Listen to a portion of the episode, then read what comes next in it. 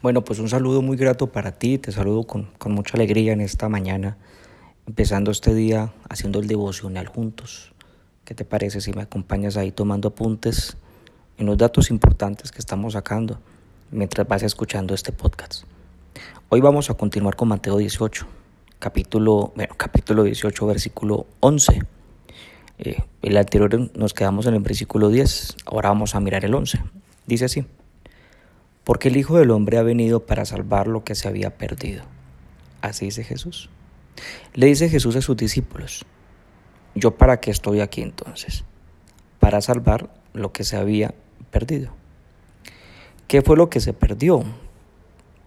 La creación perfecta de Dios. El hombre se había perdido. El hombre, la humanidad estaba sin luz, desordenado, vacío, crisis, muerte, desolación, ponle tres puntos suspensivos. A eso vine, dice Jesús. Mi vida tiene un objetivo. Mi vida tiene un propósito. Yo no estoy aquí para calentar bancas, yo no estoy aquí para envejecerme y, bueno, qué sé yo, para hacer lo que hacen todos los demás. Yo tengo un objetivo en mi vida, salvar lo que se había perdido. Tenlo en cuenta. Y así se lo hace mención Jesús a sus apóstoles. Versículo 12, siguiente. ¿Qué os parece si un hombre tiene cien ovejas y se descarría una de ellas, no deja las noventa y nueve y va por los montes a buscar la que se había descarriado? Entonces Jesús aquí empieza, en este versículo 12, y habla de un pastor, del pastor de ovejas y habla de unas características de un buen pastor de las ovejas. Primero, si te das cuenta, un buen pastor pues sabe cuántas ovejas tiene. Claro, lo, lo, entendemos claramente. Si un hombre tiene 100 ovejas, ya tiene un inventario claro. Segundo, el pastor sabe que una oveja, dos ovejas, que alguna se le puede descarriar. Y tercero, tiene un protocolo cuando alguna se pierde. ¿Qué hace? Pues deja las ovejas, en este caso las 99, en aquel lugar que tiene una cerca llamada redil, las deja ahí, las encierra muy bien y va a buscar la una que se perdió, a la perdida, va a buscarla. Esta figura de pastor es como la de un papá. ¿Qué papá si tiene tres, dos hijos, cuatro hijos? Se le pierde un hijo, no va a ir a buscarlo, evidentemente. Pero ten en cuenta que unas mm, características importantes en, en este pastor.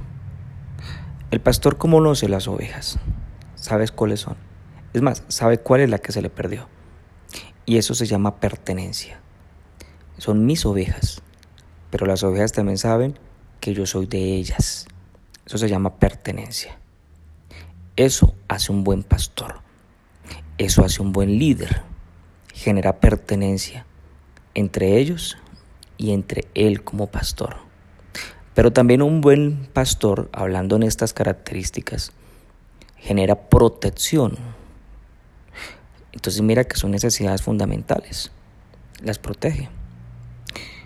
La oveja sabe que el pastor las cuida, sabe que es lo mejor. Si se me perdió una oveja, tengo que ir a buscarla. Eso sabe el pastor, este pastor. Pero la oveja también sabe algo. Si yo me pierdo, estoy seguro que mi pastor me va a ir a buscar. Pues mira qué interesante esta figura. Y lo que nos enseña a nosotros como líderes, como padres, como personas que tenemos autoridad para generar pertenencia, pero también para generar protección. Eso no hay que hacer con nuestros hijos, generarles pertenencia o dejarlos ahí como cabras monteses que vayan por todo el monte como locas. No, yo tengo que darle pertenencia.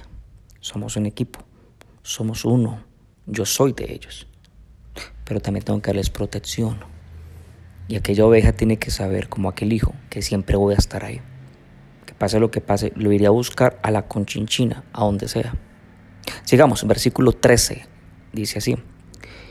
Y si acontece que la encuentra, de cierto os digo que se regocija más por aquella que por las 99 que no se descarriaron. Entonces aquí dice que hay un motivo de la alegría del pastor. ¿Cuál es el motivo de la alegría del pastor? Encontrar aquella oveja perdida. Aquella por la cual él le tocó mover su agenda, porque muy seguramente después de dejarla a las 100 guardadas, que era su objetivo, tenía otras actividades, pero las tuvo que dejar. ¿Por qué? Por ir a buscar a la rebelde, a la descarriada, a la que hace que yo pierda tiempo, entre comillas. Y la busca preocupado, pero dice aquí que hay un motivo, la alegría de un buen pastor. No, no, no se llena de enojo cuando la veo no la grita y no le dice, oye, ¿qué te pasa? ¿No entiendes? Testaruda. Y usa, usa, otros calificativos, ya te los imaginarás. No, dice, se alegra. Se alegra. No le dice, te lo dije. ¿Te acuerdas de esa frase? Que eso es tan incómodo cuando no la dice. No. Se alegra, es un motivo. Tú te alcanzas a imaginar ese motivo de alegría.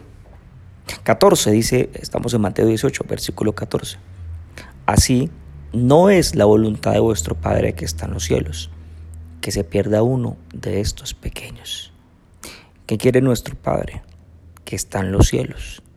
Pues que no se pierda ninguno de nosotros. Recuerda el contexto de esto que estamos estudiando. Mateo 18 empieza con la pregunta de los apóstoles a Jesús. ¿Cómo se hace para ser el mayor en el reino de los cielos? ¿Qué se necesita para ser el el más, el mero mero ahí arriba. ¿Qué se necesita? Pues Jesús le dice, el que se humilla, como este niño. Así le dice Jesús. ¿Qué quiere nuestro Padre? Que ninguno de los que se humillan se pierdan.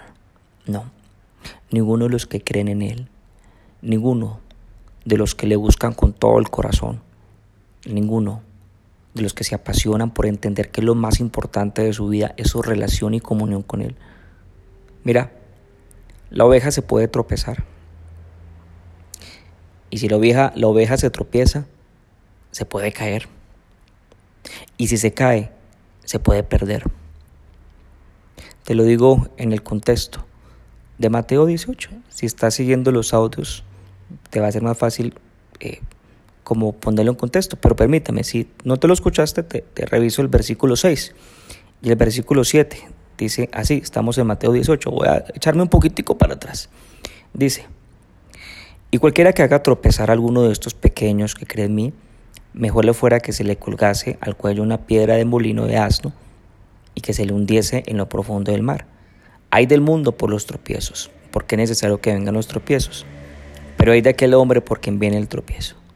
Entonces aquí Jesús está diciendo, tropezar, yo puedo tropezar por causa de un tercero, o yo puedo tropezar por causa del mundo. Entonces date cuenta esos tres términos, tropezar, caer y perder. ¿Cómo empezamos este podcast? Yo he venido para salvar lo que se había perdido. Entonces, entendemos con esto que así como el sol, a través de la ley de la gravedad, y las diferentes leyes, atrae los planetas hacia él. Los tiene ahí y giran en su órbita. El mundo o un tercero, el mundo dígase todo el mundo exterior, o un tercero, otra persona, puede atraer a la oveja para que se tropiece. Eso puede hacer un tercero contigo, alguien que tú amas, te puede llevar a eso.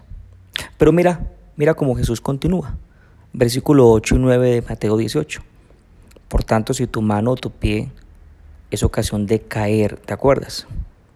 Y decíamos, la mano, el pie o el ojo. Acuérdate, la mano, el pie o el ojo recibe la información del mundo exterior, recibe la influencia del mundo o de un tercero. Entonces el tropiezo viene entonces del mundo exterior de la oveja. Pero la abeja es quien decide si se cae o no se cae. Tenlo en cuenta. Si se cae entonces es porque le creyó a la influencia de un tercero o del mundo.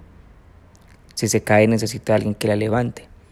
Y si se cae, pues es necesario pues recuperarla. Si se cae es como aquella oveja que se descarrió, que se perdió. Y ella aparece entonces el que vino a salvar lo que se había perdido. Porque la voluntad del Padre, ¿cuál es? Es que no se pierda ninguna de estas ovejas. Entonces, ya después de darte como todo este sustento, permíteme ya aquí vamos a organizarlo claramente y estructurarlo para que te quede en tu mente muy bien. Los tropiezos que tú y yo podemos tener dicen que yo me puedo tropezar por algo del exterior. En medio de mi caminar hacia Dios, de humillarme, me puedo tropezar por alguien o por el mundo. Caer, yo decido si ese tropiezo hace que yo me caiga o no me caiga. Y perder, pues se hace cuando pues yo he caído. Si yo decido que ese tropiezo me deje caer o yo me dejo caer por ese tropiezo, voy a perderme. Ahora, pero hay otro punto más es que la oveja es encontrada. Entonces hay alegría en el reino de los cielos cuando la oveja es encontrada. Ahora, Adán y Eva fueron influenciados por un tercero, pero encontramos de una manera muy especial. Como Pedro también fue influenciado por un tercero cuando estaba en las aguas, que fue el mundo, el viento. Adán y Eva decidieron creerle al tercero, Pedro decidió creerle al mundo. ¿Y ambos qué les pasó? Adán y Eva cayeron, se perdieron. ¿Qué le pasó a Pedro? Se cayó sobre las aguas, se perdió. ¿A qué vino Jesús? Pues por nosotros. Él nos encontró. Nosotros nos perdimos. Nosotros le creímos a todo menos a sus palabras. Adán y Eva se enaltecieron. Pedro se enalteció. Porque sabes una cosa, yo me enaltezco cuando yo no le creo a Él. No le creo lo que su palabra me dice. Ten en cuenta que es enaltecerme. Porque es que tú te pones a pensar, bueno, ¿y qué tengo que hacer para no enaltecerme y por humillarme? No. Enaltecerme es no creerle lo que Él me dice. Recuerda, ¿quién es el mayor en el reino de los cielos? El que se humilla, el que se humilla, el que se hace como niño, aquel que más que importarle a los demás, le importa Él sobre todas las cosas, que su prioridad es Él, que quiere hacer lo que Él solo quiere y a pesar de las circunstancias, le cree solamente a Él. El que se hace como niño no se justifica, no. No dice, es que aquí todos lo hacen, es normal. No, no culpa, no como lo hizo Adán. Es que ella lo hizo, ella me sedujo, puedo decir alguno. No. Él me, él me convenció para hacerlo. No. Para eso vino Jesús. Para a ti tenerte con sus ovejas. Para que experimentes la pertenencia, que Él es tuyo y tú eres de Él. Para protegerte, para darte lo mejor. Pero al final de cuentas, tú eres el que decide hacerte su oveja humillándote y creerle solamente a Él. Acompáñame y hagamos esta oración. Padre, te damos gracias porque tú viniste aquí al mundo por mí. Tú te humillaste haciéndote hombre por mi vida, para que hoy yo pudiera tener una relación clara contigo, mi buen Dios. Tú te humillaste para que yo aprendiera cómo vivir, porque a la medida que estudio todo esto, entiendo cómo tengo que vivir, cómo debo vivir aquí en la tierra para poder ser el mayor en el reino de los cielos. Gracias porque tú me enseñas a ser un hombre verdadero. Gracias porque hoy tomo la decisión, aquella decisión de entender que van a venir tropiezos, pero es mi decisión no dejarme caer. Pero aún entiendo que si caigo, tú has venido por mí, porque si caigo me pierdo, pero tú viniste por lo que se ha perdido. Gracias, porque así yo, así como esa oveja la una oveja que se descarrió, tú vas por mí siempre y me tienes paciencia. Gracias, porque eso me da seguridad. Me da seguridad no para seguirme descarriando, sino para estar cerca de ti. Te pido ahora tu bendición. En el nombre de Jesús. Amén y amén.